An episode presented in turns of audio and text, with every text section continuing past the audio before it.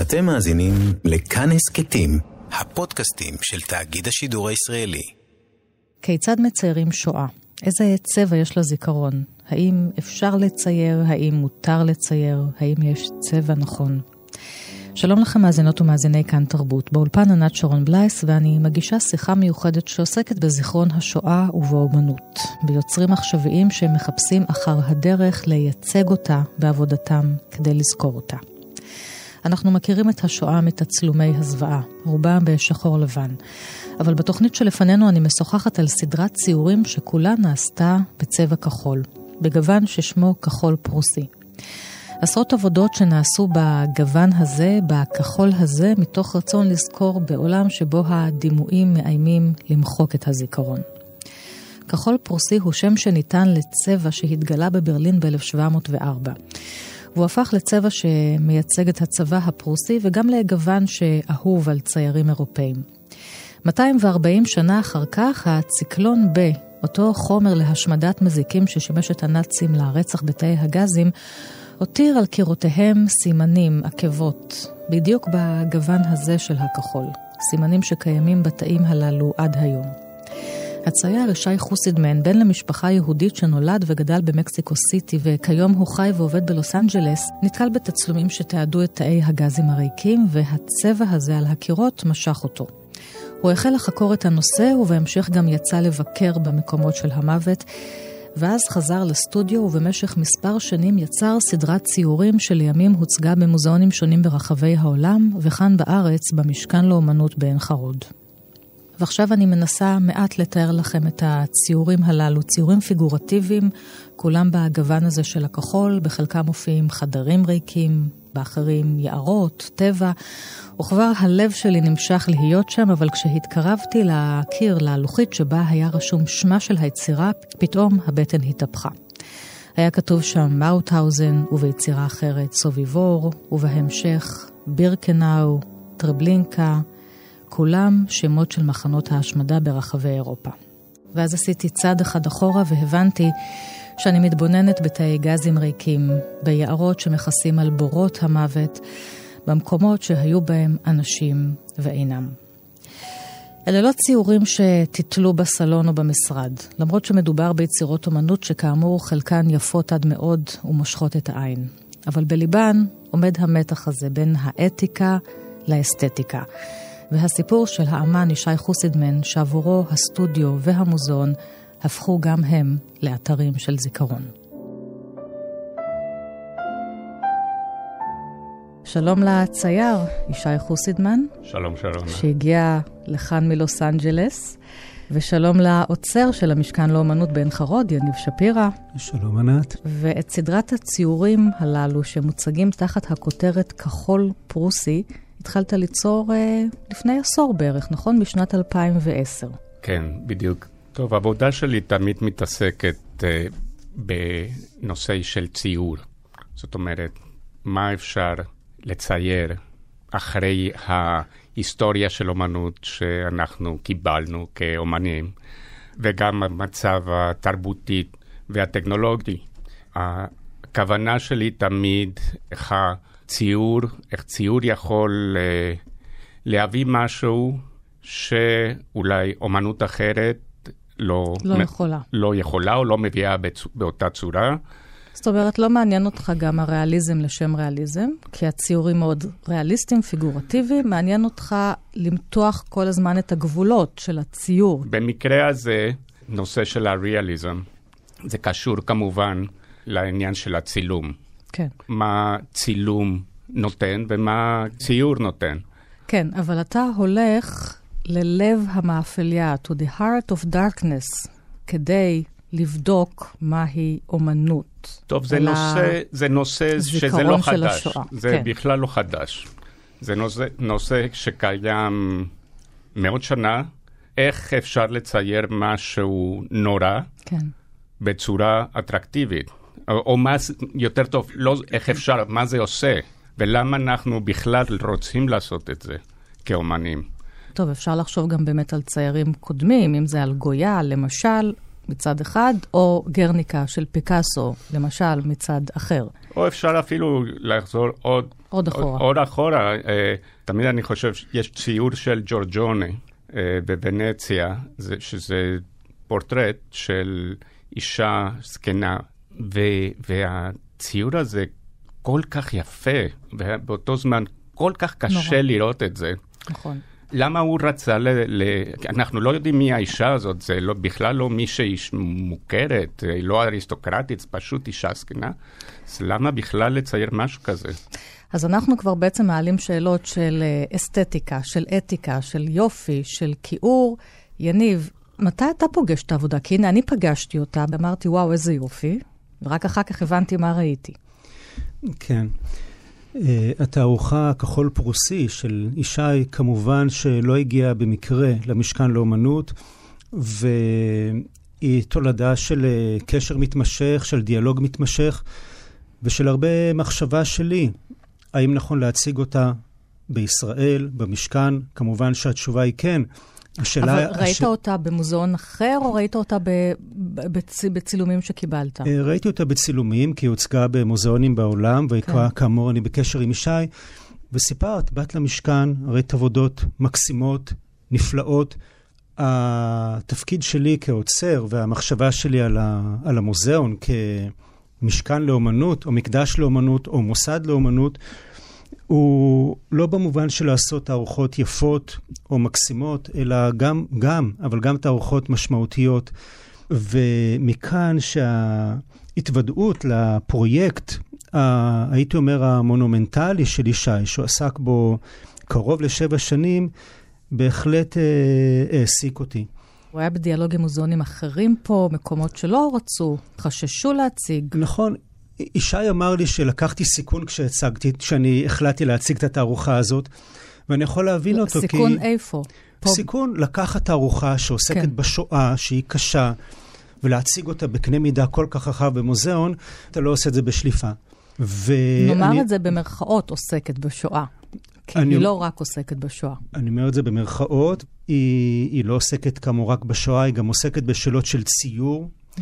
אנחנו מיד ניגע בזה, וגם איפה ציור, במובן הזה בכלל, גילוי יצירתי, בואו נאמר, שירה, ספרות, קולנוע, תיאטרון, איפה הביטויים האלה של יוצרים משמעותיים שבוחרים לעסוק בשואה נפגשים, ואיך אפשר, באמת, עברו כל אחד מאותם אנשים בתחומים האלה, האומץ והאחריות לגעת בנושא הזה שנקרא שואה כדי להצליח לבטא אותו בצורה מדויקת.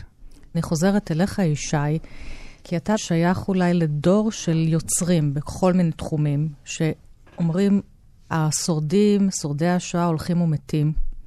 איך אנחנו, הדור הבא, השני, השלישי, נשמור את הזיכרון של אה, השואה היהודית בפרט, ואחד הדברים הנוראים בתולדות המין האנושי שקרו, כשאנחנו חיים בעולם של פייק ניוז, פוטושופ, הכל פייק, כן? דיפ פייק.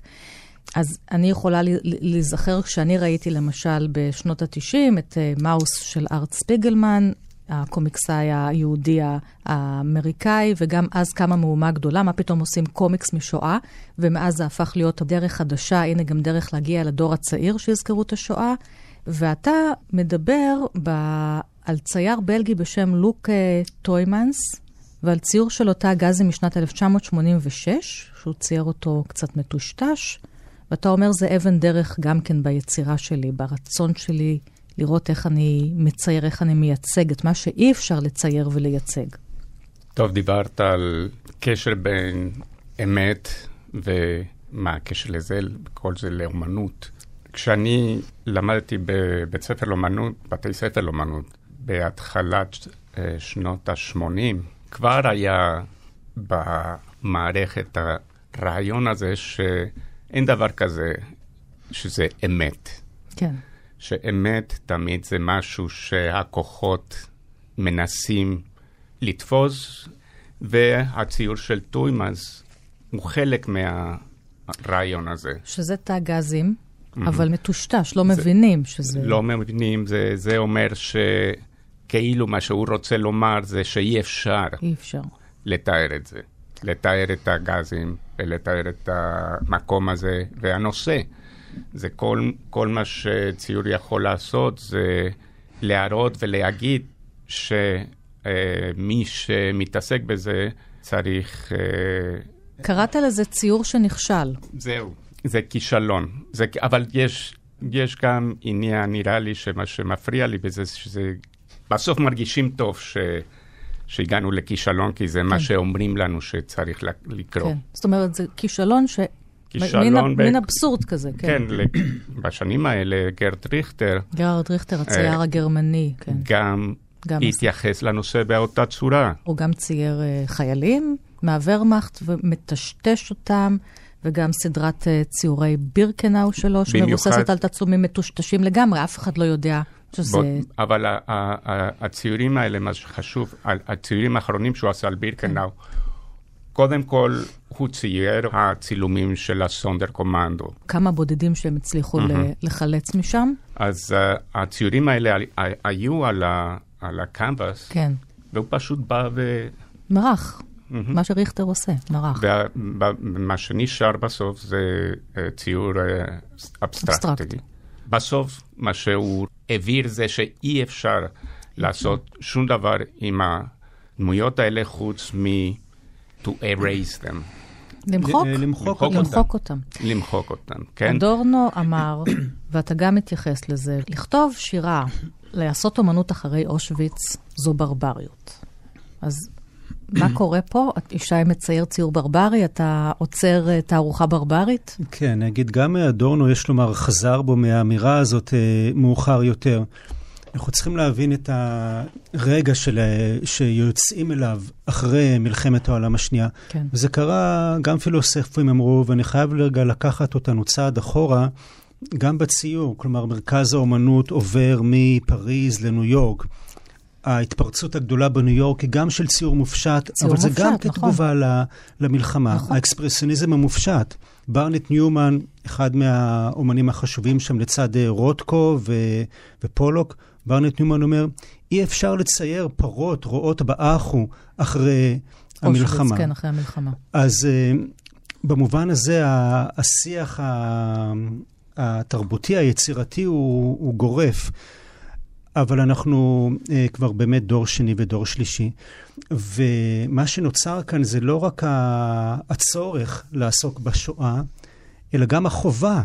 כלומר, כדי לזכור את השאלות האלה, כדי לזכור את המראות האלה, אז יש לנו צילומים. וכשאנחנו מסתכלים על הצילומים, בדיעבד אנחנו יודעים שגם הצילומים האלה הם לרוב נעשו על ידי הנאצים, והם uh, מנקודת מבט מאוד מסוימת. החובה שלנו היום, של ישי מצידו, שלי כעוצר מצידי, גם שעוצר תערוכה ומציג אותה, היא להתבונן מנקודת מבט עכשווית על ההיסטוריה, אה, לאתר גילויים משמעותיים שיכולים גם לעורר את הזיכרון וגם לעורר את השיחה לדורות צעירים יותר. ו... וכשזה נעשה לא רק בסרטים דוקומנטריים או בצילומים, אלא דרך, בוא נקרא לזה, פרשנויות יצירתיות אחרות. זה יכול להיות שיר קצר, זה יכול להיות ציור קטן, וזה יכול להיות תערוכה, כמו במקרה שלנו, אז אה, אי אפשר להגיד שזה ברברי, הייתי אומר להפך, זה, זה חובה כן, מוסרית שלנו, מוסרית. וכאנשים יוצרים זה, לא הייתי אומר זכות, אבל זה, זה חוסר ברירה. לעסוק בנושא כמו שואה, זה לא בחירה שאתה חושב, בוא נצייר שואה. זה בדרך כלל סיטואציה נפשית, או מביוגרפיה משפחתית, או מנסיבות שאתה נקלע אליהן, שכשזה לופת אותך, אה, יש לך שתי ברירות. או שאני מתעסק בזה, ואז זה חייב להיות עד הסוף, וכמו שאמרנו, מדויק ועם אחריות ועם גישה עקרונית, או שאני לא מתעסק בזה, אבל אז המשמעות כיוצר היא, בוא נאמר, אה, לשתוק, כן. להתעלם, אה, להתבונן מהצד. כאן תרבות באולפן ענת שרון בלייס, ואני עם תוכנית מיוחדת שעוסקת בזיכרון השואה ובאמנות דרך שיחה על סדרת ציורים בשם כחול פרוסי. מדובר בציורים שמופיעים בהם תאי הגזים ויערות המוות באירופה, וכולם עשויים בגוון הכחול הזה. גוון שאותו אפשר לראות גם על הקירות בתאי הגזים, שריד לציקלון ב'. איתי באולפן עוצר המשכן לאומנות עין חרוד יניב שפירא, שם הוצגה תערוכת הציורים הזאת, והצייר ישי חוסידמן. הכחול הזה הוא חומר מעניין בעצמו, כי uh, זה היה, כחול פרוסי היה הכחול המלאכותי הראשון שמצאו... במאה ה-18? בגרמניה. בהתחלת מאה ה-18 בברלין. וציירים, אז, וציירים כן, השתמשו כן, בו. אז, אז, אז בגלל זה קוראים לו כחול פרוסי. פרוסי. אני אנסה רק לתאר רגע למאזינים ומאזינות, אפשר לומר שזה סוג איזשהו גוון של ג'ינס. אפשר לדמות כחול עמוק, אבל כחול עמוק. בכמה גוונים כן. כמובן. כן. ש...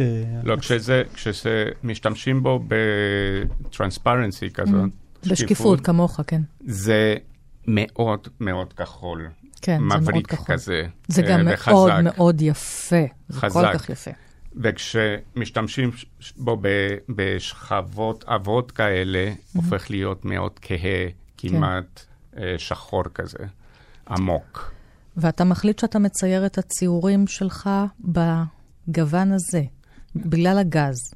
מה שהתברר לי, הגז, אה, הסיאניד בגז, אה, התחבר עם ה... איירון. מתכת של הצינורות בתאגה? לא, לא, זה לא הצינורות, זה בעצם החומר של, ה, של הקיר. יש יסוד מתכתי כן, בקירות, בתאי גז. לא, לא, רק, כן. לא רק זה, גם אפילו הצבע של הלבנים, mm-hmm. זה צבע של מתכת, כן. של איירון. כשהתפזר הגז, התוצאה של התגובה הכימית היא אותו צבע כחול. כן, זה נקרא... וזה מה שנשאר שם, זה, זה מה שנקרא פרוסיאנייד. אתה רואה את זה בתצלומים. ואתה מחליט, כי יש לך גם את ההחלטה. שוב, המוסרית, אני מצייר את זה, כי הציירים לפניך, שהזכרנו, לא ציירו את זה באותם צבעים.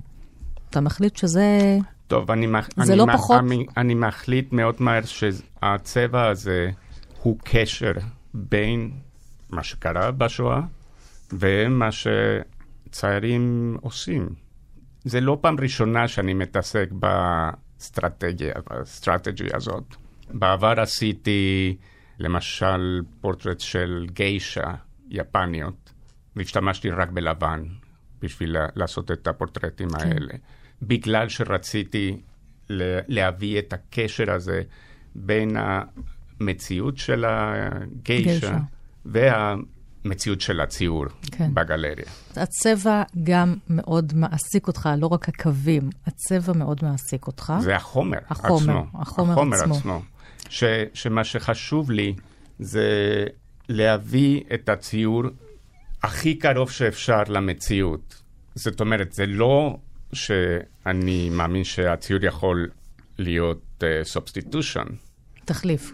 להחליף את המציאות, כן. אבל זה הכי קרוב שאני יכול. ועם זה, בסוף אתה אומר, ואנחנו מדברים על זה כבר מתחילת השיחה שלנו, הציורים שלי לא עוסקים בשואה, אלא באפשרות הייצוג.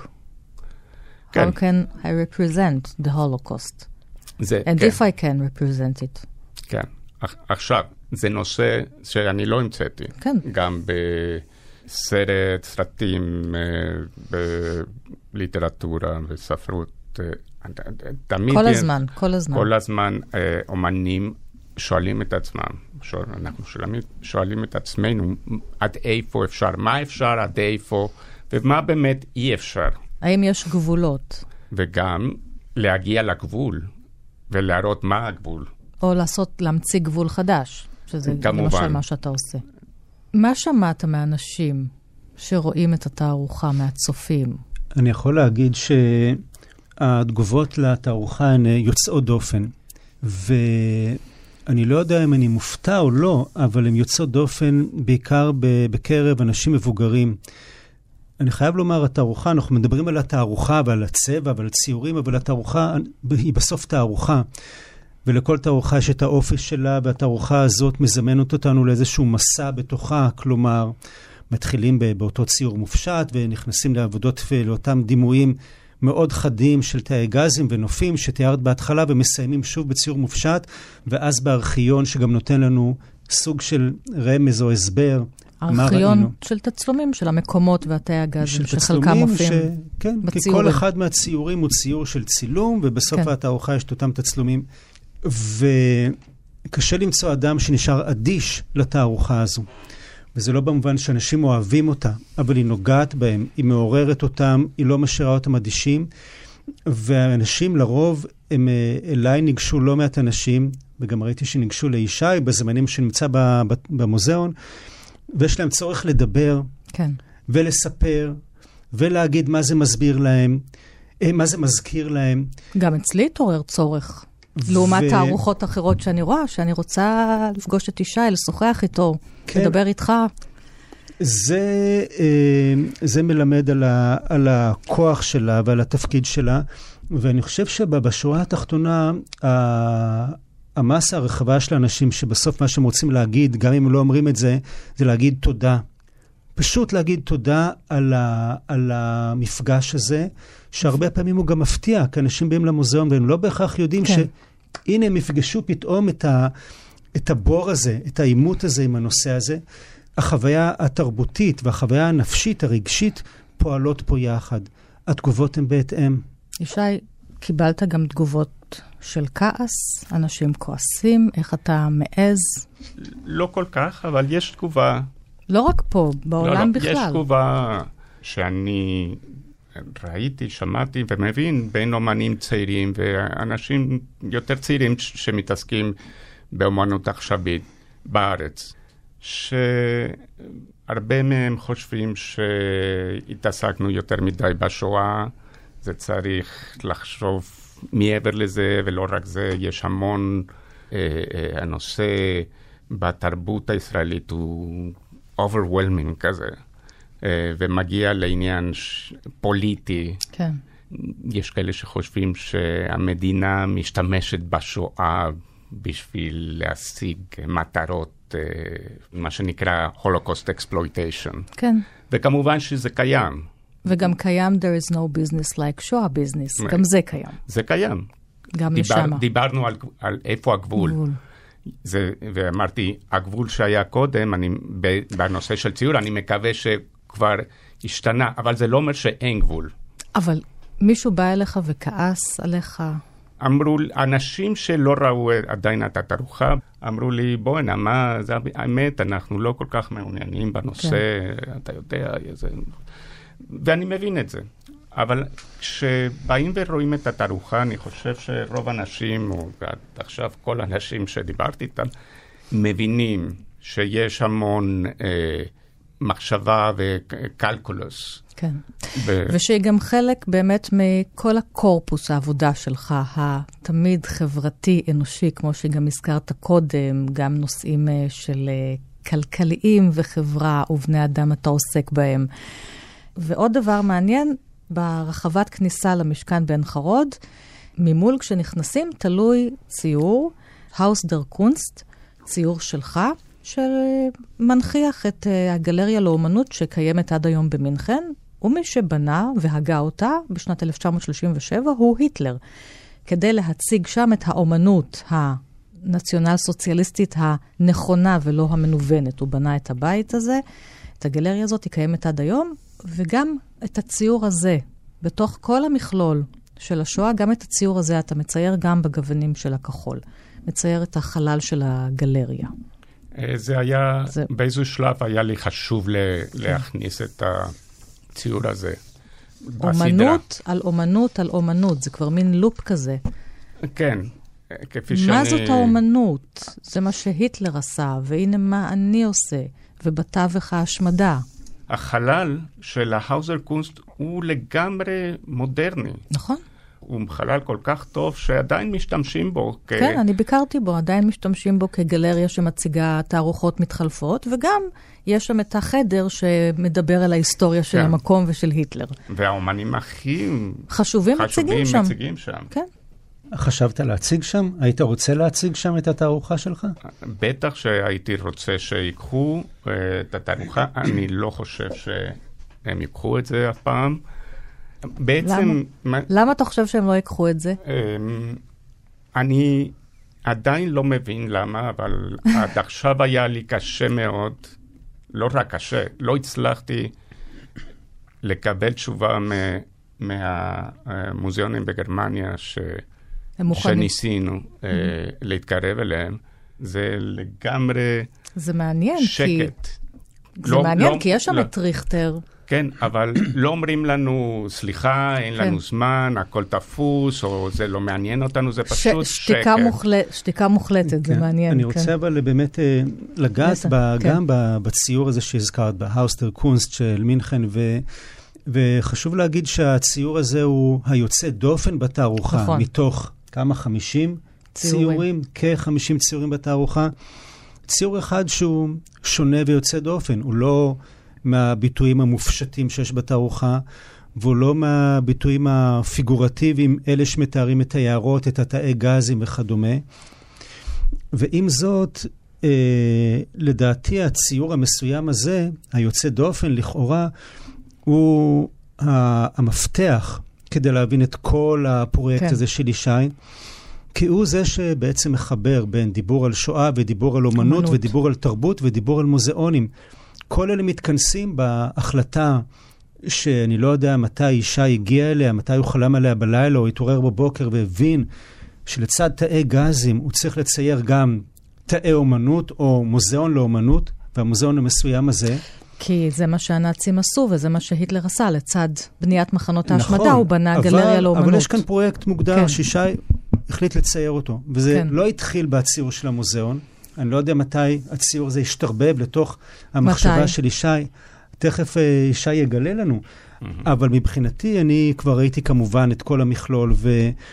והבנתי שהציור הזה באמת הוא עושה את כל ההבדל.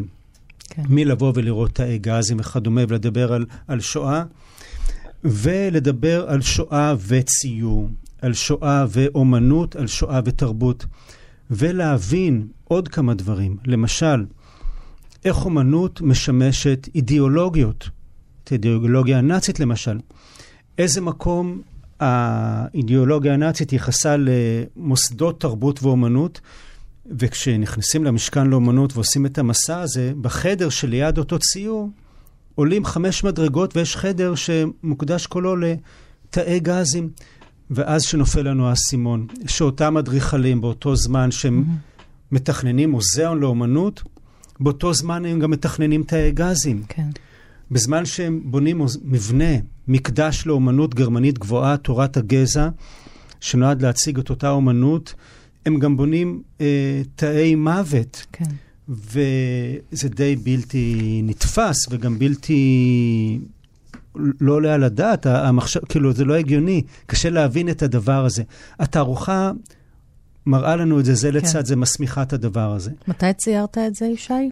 הציור של אה, קונסט. של הגלריה לאומנות במינכן. אה, החלטתי לעשות אותו, זה היה בעצם אחרי שעשיתי סיבוב במחנות. אה, בהתחלה הסדרה אה, התחילה רק עם אה, צילומים שמצאתי כן. בספרים ארכיונים, באונליין, ושנראו, צילומים שמצאתי וחשבתי שיכולים להפוך להיות, להפוך, כן. להפוך ל, להיות ציור. ציור. אז באיזשהו שלב עשיתי את הטיול הזה שסידרתי כן. לעצמי בשביל לבקר במחנות. בשביל לדעת באמת מה, מה אני עושה עם המקומות האלה. ב-2013 יצא לי ההזדמנות להראות את החלק הראשון של הסדרה בניו יורק. כן. אז חשבתי שצריך באמת לעשות מין טרנזישן. אה, uh, כן, מעבר. מעבר זה ציור כזה. מעבר כזה. זה גם הציור הזה של האוזר קונס מביא את הנושא של אומנות, אומנות בגרמניה. מה קרה באותו זמן.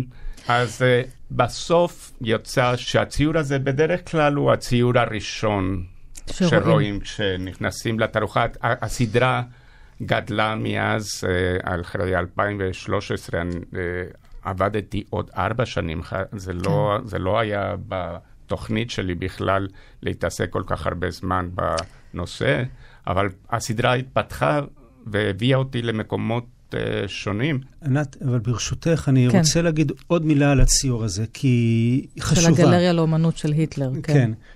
ועל ה... כי היא יוצרת עוד חיבור אה, אה, משמעותי בין התערוכה לבין המשכן לאומנות בעין חרוד. חיבור אה, לא מתוכנן, לא צפוי, שקורה כשקורים דברים מסוג כזה. ואני הבנתי אותו רק כשראיתי את הציור כן. ורק כשתלינו אותו. ורק כשתליתי גם את הפתק והתחלתי, היה לי זמן רגע לצלול לתוך התערוכה יותר. הגל... המוזיאון הזה במינכן, שנחנך בשנת 1937, 37. תלוי על הקיר המרכזי במשכן לאומנות בעין חרוד. מוזיאון שגם הוא כשלעצמו נחנך באותם חודשים ממש, בתחילת 1938. על ידי חיים עטר. על ידי חיים עטר וחברי קיבוץ עין חרוד. כן. ומתוך uh, גישה אוטופית, חלוצית, חזונית, ציונית. הוא דיב... אמר, החיים מחייבים אומנות. נכון, uh, מלץ אמר חיינו מחייבים אומנות, וציזלינג אמר הצמא לרוח ימצא טעם בעמלו. כן. הצורך של חברה קיבוצית בעין חרוד להקים מוזיאון. וזה מתחיל בפינת אומנות בצריף, אבל זה קורה, זה נחנך בשנת 1938. כאמור, באותו זמן שאותה גלריה נחנכת במינכן, ויש לנו פה רגע אה, הזדמנות להרהר על שתי אופציות, שתי אלטרנטיבות, שתי מוטיבציות מנוגדות בשני עברי האוקיינוס, כן. של להקים מוזיאון כן. או מוסד לאומנות. האחד של האידיאולוגיה הנאצית במינכן לאומנות, לגזע הארי, לאומנות הגרמנית, והשנייה בעין חרוד, בקיבוץ, מוזיאון קטן שנועד לשמר, ללמד, אה, להציג אומנות יהודית וחפצי קודש ויהודאיקה כדי לחנך את הדור הבא שגדל כאן ולשמר זיכרון של מסורת, תרבות, היסטוריה, זהות יהודית. וזה קורה באותם שנים ממש. וכשנמצאים במשכן לאומנות ועומדים מול הציור הזה, שתלוי שם, זה, זה מפגש uh, שהוא פשוט uh, מטלטל. כן, מטלטל. אז uh, משהו לא, נוסף שנוצר בתערוכה המסוימת הזו כשמוצגת במוזיאון המסוים הזה. בוא ניגע uh, לסיום בציורים שחותמים את התערוכה. ציורים גדולים, שחורים. And the rest is silence. שקט, שתיקה טוטאלית. אחרי הציורים הפיגורטיביים, האבסטרקט הטוטאלי, השחור. כן, במשך השנים הסדרה התקדמה. עברתי דרך uh, ציורים, ציורי נוף, שעשיתי אחרי הצילומים שאני... של התאי הגזים. בשלב הזה כבר הייתה מין uh, נרטיבה כזאת ויזואלית, כן. שהתקיימה עם הסדרה, ורציתי למצוא משהו שסוגרת את הנרטיבה הזאת. אז בעצם נראה לי שנושא שכמה שלבים במשך המאה ה-20, בסופו של דבר הופך להיות uh, סימן של ה, מה שנקרא The Death of Painting. כן. אה, אבל מה, זהו, מה אתה עשית? מה רצית לומר בסוף התערוכה עם הציורים האלה? התולדות של, של, של הציור האוקסידנטלי המערבי כן. נגמרים. אה, אי אפשר לצייר יותר, אפשר. הגענו לסוף, לסוף הדרך שם. Dead end? כן, וזה משהו, כמובן זה לא היה dead end, כי אנחנו ממשיכים, ממשיכים כן. לצייר, אה, אבל זה היה מין dead end, והיינו צריכים ל, אה, לעשות U-turn כזה ולחזור ולקחת דרך אחרת בשביל להמשיך את, לצייר. כן. אז נראה לי שזה משהו שאני יכול להשתמש בסדרה הזאת. אף פעם לא עשיתי מונוכרומים כאלה. אתה יודע שמה שאתה אומר עכשיו זה מאוד מעניין, כי ביהדות, כשאתה מגיע לבית הקברות לקבור אדם, אתה הרי הולך אל הקבר הטרי בדרך מסוימת, וכשאתה מסיים את mm. הלוויה, אתה צריך לצאת בדרך אחרת. לא לבוא בדרך שהלכת אל המת, אלא לצאת החוצה, כי אתה חוזר אל החיים. מעניין. Um, קודם כל, ציורים לגמרי אה, פלאט. אפשר לחשוב גם על רוטקו בהקשר הזה. עוד... כן, אבל הוא גם לא עשה, מונ... הוא, הוא כמעט הגיע למונוכרום כן. בסופו של, של, של החיים שלו, שהוא כן. עשה uh, ציור, הציורים הגדולים שלו. כהים, uh, כמעט כן. שחורים, the black נכון. paintings, כאילו. אה, אבל הם תמיד מאוד, אה, המונוכרומים המינימליסטים, הם תמיד אה, מעוניינים ב... להוציא... לא להדגיש. להגיש את ה-surface. כן, את פני השטח. הכל ש... שטוח. ש... שטוח. המונוקרומי שלי הם לא שטוחים, להפך. אני עובד בשכבות. נכון. המון המון, מאות שכבות של במיוחד הכחול פרוסי הזה, ומה שה... ההנחה של שכבה על שכבה שכבה, על שכבה, שכבה בסוף שכבה, זה כבר יוצא השחור הזה. נותן לשחור, כזה, כן, כמעט שחור. כמעט שחור. ומאוד, צבע מאוד עמוק. וזה לא רק uh, צבע שנותן, גם יש סימנים של העבודה שלי, למעלה כן. ולמטה. כן, מבצבצים לפעמים, כן, מבצבץ הכחול. כן, רואים כמה שכבות יש. יניב. יש להם תפקיד מאוד מאוד uh, משמעותי, גם לעבודות האלה, גם כיחידות עצמאיות, אבל יותר מזה, בתוך התערוכה כחלל נפרד. ואחרי שאנחנו עושים את המסע של התערוכה ומגיעים לחדר האחרון וניצבים אל מול אותם uh, ציורים מונומנטליים בקנה מידה אנושי ויותר, uh, זה כמו חדר זיכרון כן. מצד אחד, זה כמו קפלה מצד שני. אתה עומד מול ציור שהוא אטום, שהוא ריק, שהוא מבטא סוג של uh, כמו צעקה כן. מושתקת, בלי קול. ומהבחינה הזאת אולי הם הביטוי הסופי והכי מדויק של אותו אתגר, אה, ניסיון, מהלך שישי עשה בתוך הציור שלו, בסופו של דבר לגעת ב... לגעת בנושא הזה, שאי אפשר לגעת בו, או לבטא את מה שאי אפשר לבטא. כן. העבודות האלה, המונוכרומים האלה, הם, אה, הם הרגע.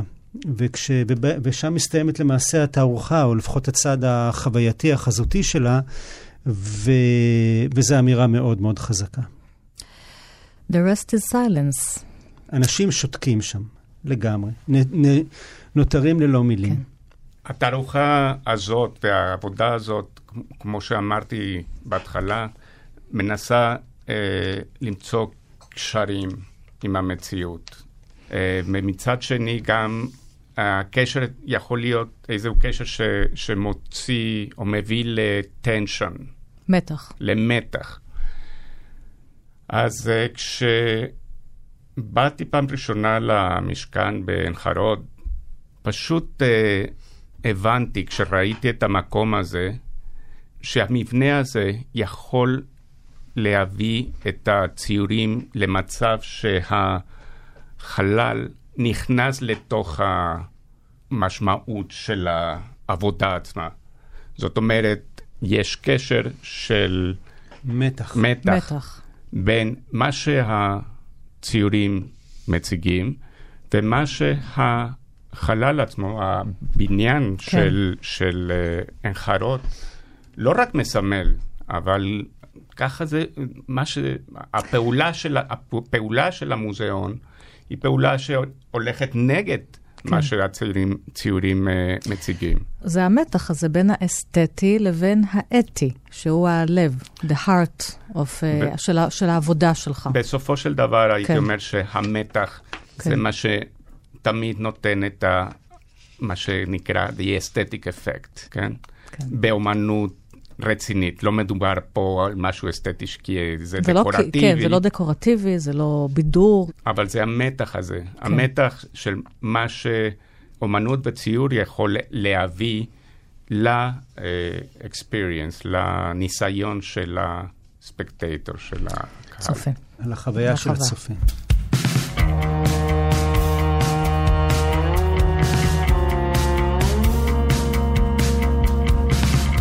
עד כאן השיחה על זיכרון השואה באומנות ובסדרת הציורים כחול פורסי שהוצגה במשכן לאומנות בעין חרוד.